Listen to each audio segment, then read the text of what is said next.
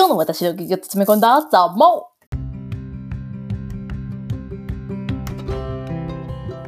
はい、こんにちは。ピッチワチャンス激励マダムのマオです。今日も聞いてくださるあなたとのご縁に感謝です。この番組は私、激励マダムマオが噛んでますね。えー、この番組は私、激励マダムマオが自分を生かして世の役に立ちつつ、自らも最上級のワクワクと満ち足りたひとときを過ごそうという、なんとも強欲な夢を現実化するための、するまでの、死に滅裂に見える想像過程をリアルに記録する、指摘ボイスダイアリーです。というわけで今日は、動き出すと過去と同じことをやれなくなるつについて 語らせてはいられないというわけでですね。やばいですね。神々ですね。ということでですね、あの、いや、ここ最近ですね、あの、ちょっとこのボイスダイアリーが、あの、滞り始めてるんですけど、これはですね、滞り始めてるというよりか、まあ、さっき言ったタイトルの通り、動き出すと過去と同じことをやれなくなるっていう、まさにそれで、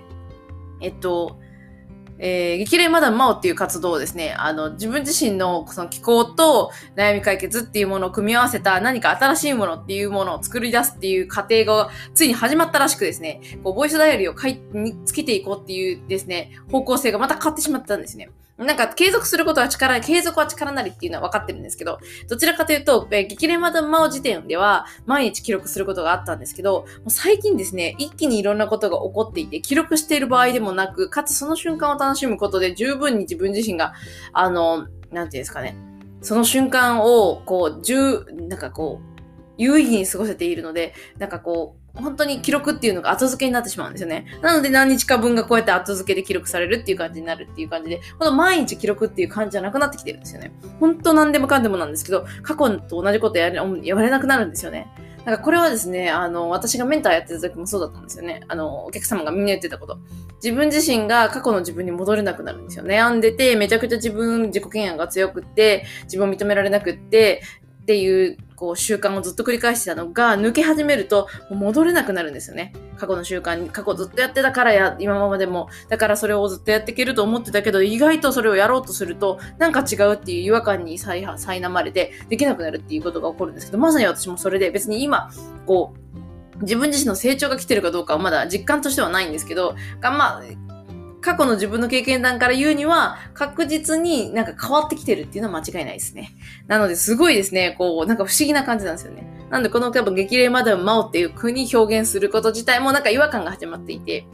だからといってですね、ザ・マオ、ザ・チエっていう、私、実名はチエなんですけど、な、ザ・チエにしようとは思わないんですよね。なんか、激励マダムマオだからこそザ・マオはぴったりだったんですよね。だからといってね、次の番組は何のタートルになるんだろうなって感じで、まあ、内容としては貴公子になっていく、医療機構をやっていくっていう上での修行の日記と、あとは日々の気づきと、あと悩み解決についてのノウハウを発信していきたいっていうのはあるんですけど、全然番組タイトル名とかがイメージつかなくて、でもだからといって激励マダムとしてめちゃくちゃこう記録していきたいっていうもう意思ももうなくって、なんかですね、もう不思議な感じですね。というわけでですね、最近近はそういう、なんか、あ、戻れなくなってきてるっていう、まあいいことなんですけどね、これは自分自身が本当に変わり始めてしまってるっていう意味ではいいことなんですけど、うーん、単純に今この激変している自分自身、自分自身を記録したい思いはあるんです。ただこの激励まだまおっていうのってやっていくっていう意識がもう折れてきてるので、変わってきてるので、もう本来の姿に戻ろうとしてるんですよね。だからもうこの流れは止められないなっていうですね、なんか、うーん、なんかお別れみたいな感じですよね。自分自身の過去とのお別れ。うん、別に寂しくもないんですけど、ただこう、違和感はありますよね。ずっとやってきたことが違和感になってきてるっていう意味で戻れないんだけど、ああ、もうお別れかっていう感じの、そういう感じでですね、この感じは久しぶりですね。数年以来ですね。うん、一回こう、一回というか、何回かこの感じにはなってるんですけど、ここ最近はね、ずっと同じだったんですけどね。いやいやいや、まあ、子供を産んだ時も結構、おーっていう人生の変わった感覚はありましたけど、でも今回の感覚とはちょっとまた感覚が違うんですよね。その瞬間っていうものをものすごく楽しんだっていう意味で、子供を産むっていう出産っていうのはすごいいい経験なんですよね。体内のそのドーパミンだったり、セロトニンだったり、そういう幸福ホルモン系がめちゃくちゃ出たなっていうのはすごい感じるんですけど、なんかそれよりも今の感じは、生き方の、こう、生き様を変えるって感じなんで、もっとこう、革新的に迫る、こう、一瞬のホルモン系じゃないっていうですね、習慣に関連するので、すごいそれはまたそれで違和感なんですよね。っていう、もうここ最近そんな気分なんですね。そんなに記録しようとも思わないんですけど、でもいろいろね、激動はあったんですよ。まず一つ目はですね、あの、記録しておくと、えっ、ー、と、夫にですね、ついにですね、どうやら私の気が、あの、気でですね、あの、なんていうか、施術できてしまっているらしい。らしいというのは、夫がその不思議だって言うんですよ。ずっとあの、えー、私がですね、その今、気候、医療機構ができるようになるための修行をしてるんですけど、今はですね、まず、あの、中国生態、水ナという技を覚えていて、それをまず身につけた上で、あの、気候という療法を学ばないと、その、本当に治すっていう、こう、施術という意味では、あの、なんですか、順を追ってやらないとダメだよってことでですね、今はその、まず、水ナという、えー、日本語で言うと気候生態に当たるものをやってるんですね。で、それの練習として、こう、手で施術する練習を今、あの、しているんですけど、先生から教えてもらって、でそれを毎日、じあの、夫に対してやってたんですよ。そしたらですね、夫が、ま、毎回不思議なこと言って、なんかポカポカ、うん、なんか、うん、ほんまか、なんかよくわかんないですけど、なんか、ピリピリするとか、なんかよくわかんないこと言ってたんですね。で、えっ、ー、と、施術してもう4日目になるんですけど、その、昨日の時点でですね、夫が言ってた意味でようやく気づいたんですよ。あ、もしかしてそれは私が先生から気候して、気候、気候療法を受けて感じたあの感じと同じなのかなっていう。気候療法を受けた時の私の感覚はどんなかったったかっていうとですね、なんていうか不思議な感じなんですけど、自分自身の体内にある何かの流れ、えー、血管じゃないんですよ。でも、血でもない、えー、血管でもなく、こう、なんていうか、うん、神経系っていうと、神経系っていう表現かなみたいな感じの、何かよくわからない体内に流れているものを、先生の手の動きに合わせて引っ張られる感じがすごいしたんですよ。なんで先生の手が頭から足元に行くにつれて、自分自身の中の体内の何かが足手、頭から足元に対して引っ張られてるんですよ。ちなみに気候ですから、触ってないんですよ。先生の手は私の体の上に浮いてるだけなんですよ。それなのに自分の中の体内の何かが動いた感じがしたんですよ。で、最終的にはすごいぐるぐるぐるぐるってこう胸のあたりで熱くこう渦を巻いた感じになって最終、最終的にポワーンってなったっていう、そのポワーンっていう表現しかできないのがなんともいただく、いた、痛々しい感じなんですけど、でもそれはですね、普通の整体とかマッサージとはレベルが全然違うんですよ。なんか、なそれが何とも言えないんですけど、それを、えー、先生曰くは、それが気の流れだと。人間には気の流れがあって、その流れの滞りを取ることで、自分自身が、その、自然治癒力が回、自己治癒力が回復するっていうんですね。それを促すのが気候療法なんだよっていうふうに説明を受けたんですけど、まあ、説明は受けてもですね、この体感あるものを説明しようとするとめちゃくちゃ難しくって、普通のマッサージとかとはとにかく違うんですよ。普通のマッサージとかって、あの、揉み返しが来て、ああ、痛いなとか、押してもらって気持ちよかったなとか、そういう感じだと思うんですけど、そうじゃなくって、気候性、気候療法やった後は、体全体がぐるぐるなんか、なんて言うんでしょうね。こう、マラソン走った後に体がなんか全体的にビンビンしてる感じあるじゃないですか。あれにすごい近かったんですよね。で、そんな感じになったから、あ、触ってないのにこんなに効果があるなんて、やっぱり人間って木でできてるって本当なのかもしれないな。そして、ちゃんとした先生で学べば、気候っていうのは自分自身のその体のこの体感であったような感じを他人にちゃんと施術することもできるかもしれないなって思ったのが私の最初の気候の感想だったんですよね。で、どうやら夫にも私の手から気が出ていて、その気候生態をしてるだけなんですけど、やっぱりその揉み方とかにもそういう力があるんでしょうね。あと、夫のことを思ってちゃんとやってるっていう、こういうのを意念って言うんですけど、意念がこもってるからなのか何なのか、どうやらですね、夫の体内にもその気の流れ、夫の体内の気の流れにも作用させてるらしいんですよ、どうやら。作用が始まっているらしい。ということが分かってきて、いよいよですね、気候、医療機構士としてもですね、こう、動き出してるっていう感じが、早いですよね。うん、早いなと自分では思います。だって何せ先生からの施術の手法を、あの、実際に教えてもらったのは今回からなんですよ。この木曜からなので、今日曜なので、木、金、土、日で4日目じゃないですか。だからそれで3日目の時点で、その夫に体感があるっていう、まあ、夫は、あの、初日から来てたみたいなんですけど、その表現をね、私が理解するまでにかかってただけだから、そういう意味では初日に施工、あの施術をやった時から、夫にやった時から、夫の体内では、私の施術によって気の流れが変わり始めたっていうことかもしれないと思ってて。あついに夫の潰瘍性大腸炎という難病に対してアプローチが始まったってことかもしれないっていうですね。もう私がその医療機構を学ぼうと思った根本的な要因の一つはね、夫のあの、その難病を治したいっていうことですからね。って思うとなんかすごい、おーってなって。一応ですね、自分自身でも1月の中旬ぐらいから気候を学び始めた初めの頃から、いろんな本を買うと、やっぱりその簡単な気候のやり方っていうのを載ってるんで、それをやり始めてて、私ずっと毎朝と夜実践してるんですよ。合計でまあ30分から50分ぐらいしかやってるのはいないんですけど、やっぱですね、先生が言ってたように細く長くってすごい大事で、毎日欠かさず一応今のところやってるんですよ。まあまあ、たまにね、疲れた日とかは5分とか10分ぐらいで終わってる日もありますけど、基本的には毎日やってるんですよ。この毎日やるっていうのがどうやら本当に肝みたいで、それも毎日同じポーズしかやってないんですよ、私。そんなね、あの、いろんな、あの、なんていうか、いろんな技とか、いろんなポーズとか、いろいろあるんですよ。気候にもね、道があるんですけど、まあそういうのは一切抜きにして、もう超基本的なことだけをやるっていう私は決めたんですよ。なので、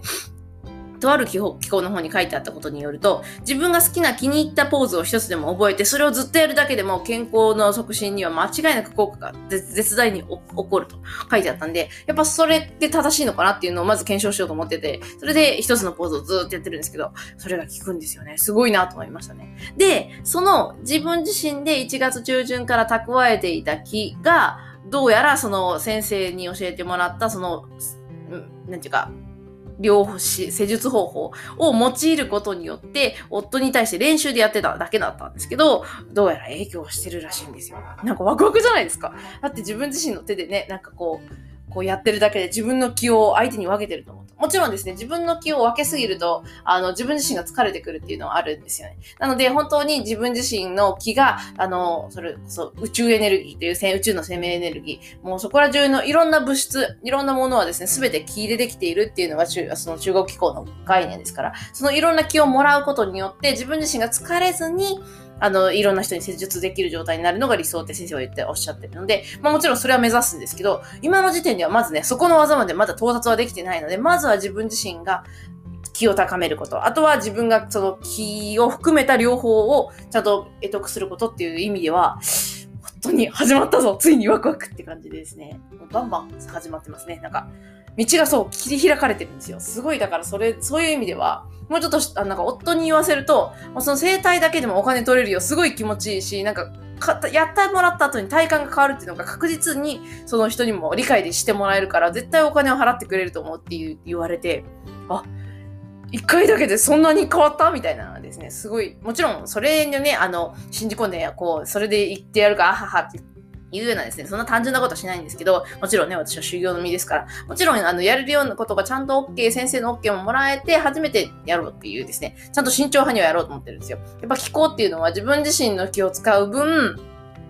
それはエネルギーなので、使い方を間違えるとやっぱりね、あの、何の影響がどこに及ぶかわかんないじゃないですか。だからこそちゃんと本場から基本を学ぶっていうことが一番大事だと思って、私はその先生の、中国のね、先生のところに習いに行ってって感じなので、まあ、もちろんそれをね、あの、先生に許可、許可いただいてからって感じではあるんですけど、まあ、何にしてもですね、こう、なんていうんですか、先生が言ってた通りなんですよ。本当にあなた今日から夫、旦那さんのことを直せるって言ってたんですけど、マジか、直せ始めてるぞと思って、ちょっと大興奮だったりとか、まあ、それがまず一つでですね、もう一個ですね、なぎちゃんのですね、あ、私娘がいて0歳児がいるんですけど、えー、ついに保育園決まりましたよ。パチパチパチ。実はですね、第一希望ではなかったんですけど、第二希望って決まったんですけどね。またこの第二希望がすごいいいところで、なぜかというと、あの、こんな越谷市って結構まだ、あの、都心にも近いし、結構アーバンなエリアだと思うんですよね。そこまで超田舎でもないし。ってことは、マンモスなね、あの、幼稚園とかになりがちなんですけど、うちの子はですね、なんとですね、超少人数。の、あの、ところに決まりまして、全員でですね、あ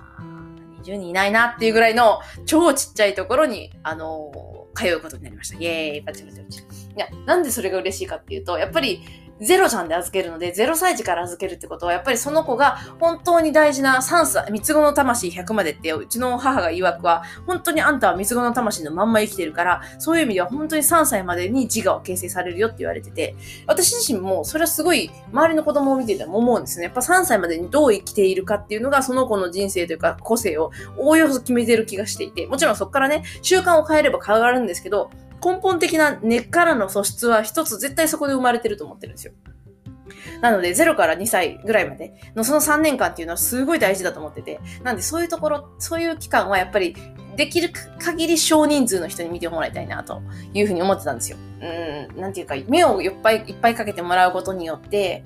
こう、ちゃんと、こう、なんていうんですかね、磨かれるべき個性が、あのなんていうか、潰されないようにしたいなっていうふうにすごい思ってて、そういう意味で第二候補のところって、あの一回子育てをしているおばちゃん軍団のあの、ほ、ほぼさんの集団、ほぼさんじゃないか、保育士さんの集団なんですよ。なんで、ああ、そっちに決まったか、やっぱりそっちにご縁があったんだなと、勝手に思ってるんですけど、まあ、それが決まったことによって、そっからいろんな、こう、道筋が見えてくるわけです。大体小学校までど、どういうルートで行くことになるかっていうのが見えてきて、あ、じゃあここでこうしてこうして、この何年間はこうしていくんだねっていうのが見えてきて、なんか、全体ビズ全体ビジョンがすごい見えてきましたね。なんか、それもまた一つ感動、感動というか、ああ、こうやってナギは育っていくんだな、そういうルートに乗るんだな、私はその過程を携わらせてもらえるんだな、なんか嬉しいなっていう。いや、我が子ですけど、責任もあるんですけど、それよりもなんかこう、そういう流れに乗ってくっていうのを、このね、あの、越谷市っていうところに家を建てたことによってご縁はいただいてるわけなので、そのご縁に、こう、あやかりつつ、なぎという命が育っていく過程を見れるんですよ。それってすごい光栄なことだなと思ってて。いや、もちろんね、それは、親だから当たり前でしょって言う人もいるかもしれないですけど、やっぱりそれでも、ありがたいことですよ。本当に今0歳児のなぎを見てて思いますけど、赤ちゃんって、すごい、なんていうか、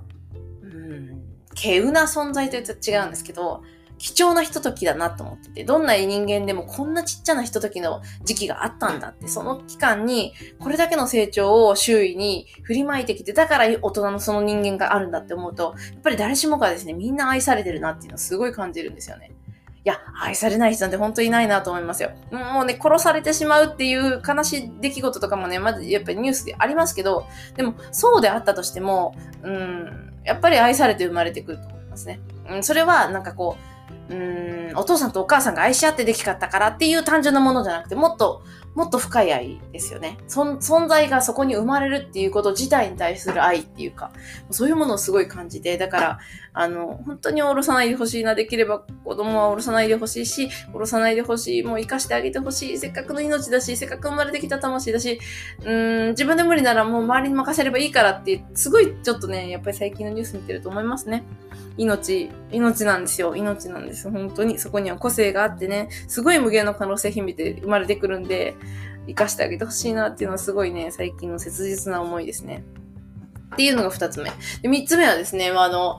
えー、なんて言ったらいいのかって感じですけど、まあ、ひたすら読書してたんですけど、ここ最近も相変わらず。なんかですね、すごい本にどんどん巡り合ってますね。なんか、やっぱりもうその医療機構をやるってからにはですね、見えない力で人を治すっていうことをやっていくわけじゃないですか。やっぱりそうなってくると、その道の人、いろんな、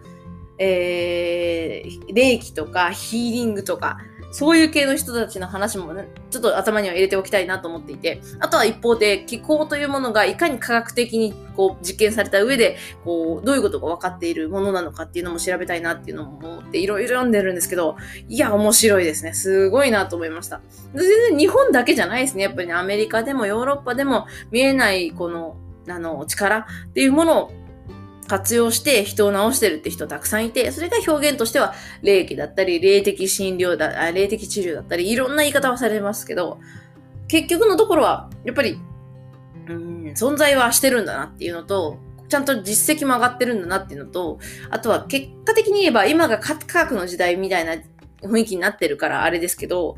そうであろうと何であろうと、結局、こう、なんていうんですか、論理的に解決できない病気の人の方が、やっぱり、もう頼る人が、頼るところがないからってことで、そういう見えない力にも頼るので、結果が出やすいんだなっていうのは、すごい、あのー、なんですか、いろんな人の体験談見てて思いますね。もう普通の病気でも治るというのは間違いないんですよ。うちの先生はですね、先日、あの、授業で言ってた時に言ってたのは、おねしょを治したって言ってましたね。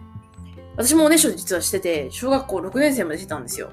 で、もうだから修学旅行とか恐怖だったんですけどね、もうだからおむつ持っていくかとか言ってたぐらいの本当におねおねしょさんで、実は私の親戚とかにもね、いるんですよ、やっぱり。で、なん、なんていうか、それの何が原因だったか私もいまいち分かってないんですけど、まあ、とりあえず修学校になってビタッとやんだはやんだんですよ。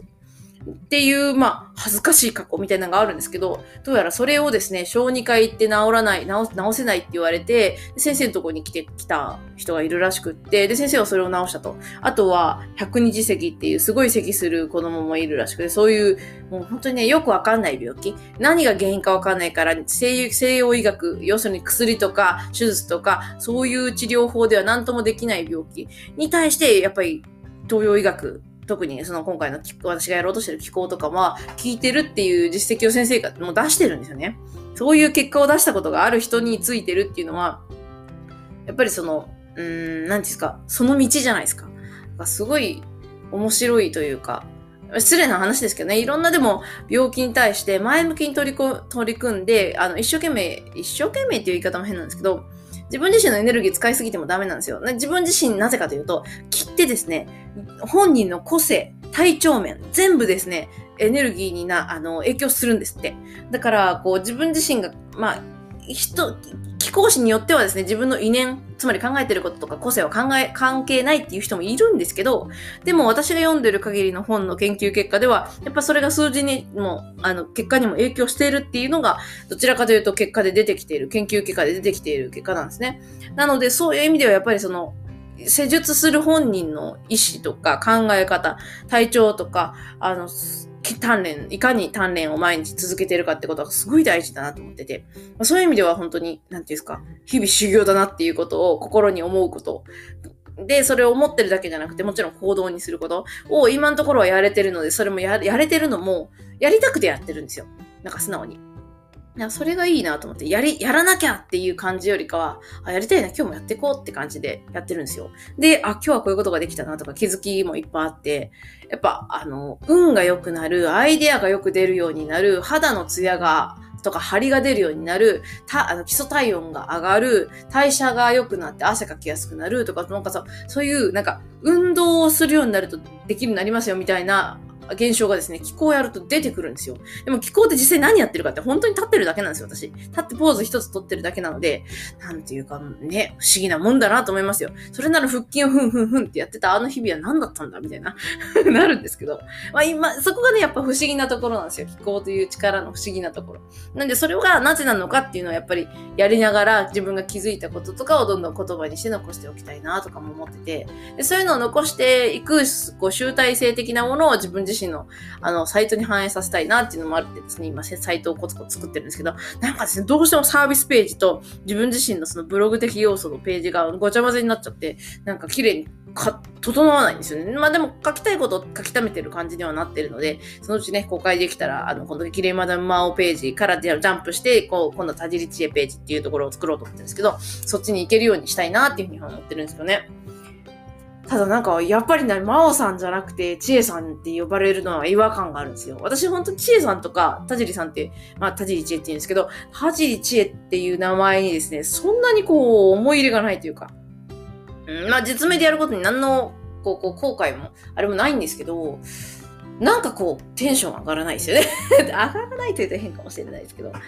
やっぱり激励マダムっていう表現も良かったのかもしれないですけど、マオっていう名前でね、ずっと今までこう、自分自身のそういう悩み解決とか、人の本気の、なんかこう、人の人生を変えるぞみたいなのに関わるっていう意味では、そう呼ばれてやってきてるところがあるので、すごい不思議な感じはしますけど、まあ、ね、やっぱり、うん、実名の方がいいんだろうなと思いながらな、なんか不思議な感じですね、やっぱりね。まあまあ、そんな違和感もあってですね、まあ今、なんかこう、うん、いろんなものが違和感な感じですね。なんで、そのうち落ち着いてくる形になった時に全部がこう、パッと開いて花開くんだろうなと思ってて。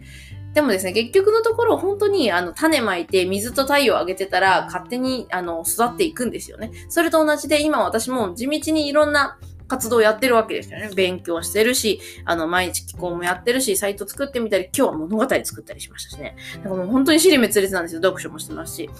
で、あの、時間について、時空について勉強もしてるんですよ、今。あとはその見えない力の両方についても学んでるしっていう、なんか、ありとあらゆるものを同時にやっていて、もうちょっと自分でも意味わかんないんですよ。尻滅裂。まさに尻滅裂なんですけど、多分これはどっかに一つにストーンと落ちる瞬間がやってくると思ってるので、まあ、今度はね、それができた時に、また報告もできたらなと思っております。というわけでですね、ちょっと長くなっちゃいましたけど、ここ最近ですね、もうあれこれそれと起こりすぎて、ちょっとパパニクってるというか、もうほんとその瞬間を味わって楽しんでるっていうのは大きいですね。あ、最後にもう一つ。四つ目にですね、夫と戯れてましたね。いや、今この瞬間を楽しむっていうのがですね、私本当にあの、あの、最近はどんどんそれが、なんていうか、濃くなってきてるんですけど、そのうちの一つに、夫とのひとときを楽しむっていう、まあ、夫とイチャイチャしてましたって話なんですけど、なんかですね、それがまた、なんていうかな、こう、自慢とかよりも、なんかこう、子供がいて0歳児がいる、あの、ママにぜひ聞いていただきたいんですけど、今今の状態で夫と戯れられますか？って聞かれたら、おおよそみんながノーっていうはずなんですよ。私もそうだったし。で、ただしですね、それを実際本当にその、過去のこと、未来のこと、つまり明日のこととか今日疲れたこととか全部忘れて戯れてみると、本当にですね、至福のひとときがやってくるなっていうのはちょっと思ったんですよね。それはなぜかというと、その瞬間を楽しむっていう意味で、パートナーがいるってことは、何らかんらそのパートナーの何かに惹かれて、やっぱり結婚まで至ってるわけなんで、そういう意味では、その、素の自分をさらけ出しながら、相手がた、相手も同じく素の自分をさらけ出してくれた時に、こう、神々のお戯れって私よく言うんですけど、本人の素の状態同士で戯れる時って、本当になんかですね、妙な、こう、私服みたいなのがあるんですよ。あ、これが生きる醍醐味だな、みたいなところにたどり着くなっていう感触があって、まあ、それもですね、相変わらずすごい幸せで、だからなんか物質的な幸せとか、あの、社会的な幸せとかは今全く私自身には、今ないんですけど、それ以上の何かしら不思議な幸せ感、幸福感みたいなのには満たされていて、だから、だからで多分この記録もちょっと滞ってるんだと思います。今、その瞬間の幸せを楽しむことに必 死しすぎて、記録が追いついてないという。まあね、それが人にとってはのろけに聞こえるかもしれませんけど、そうじゃなくって、あなたにもそういう可能性があるし、それをぜひやってみてほしいし、体感してみてください。私だって同じぐらい、こう、切羽詰まってましたけど、やってみたらめちゃくちゃ良かったんですっていう、この、なんか体験談から始まる、やってみてぜひあなたにも生きるはずというか、この、なんていうか、味わってほしいっていうですね、おせっかいなですね。ことを言いたかったっていう感じですね。というわけです、ちょっと本当にね、喋りすぎですね。はい、というわけで今日も最後までお聴きいただきありがとうございました。お激励まだのままでした。カミカミ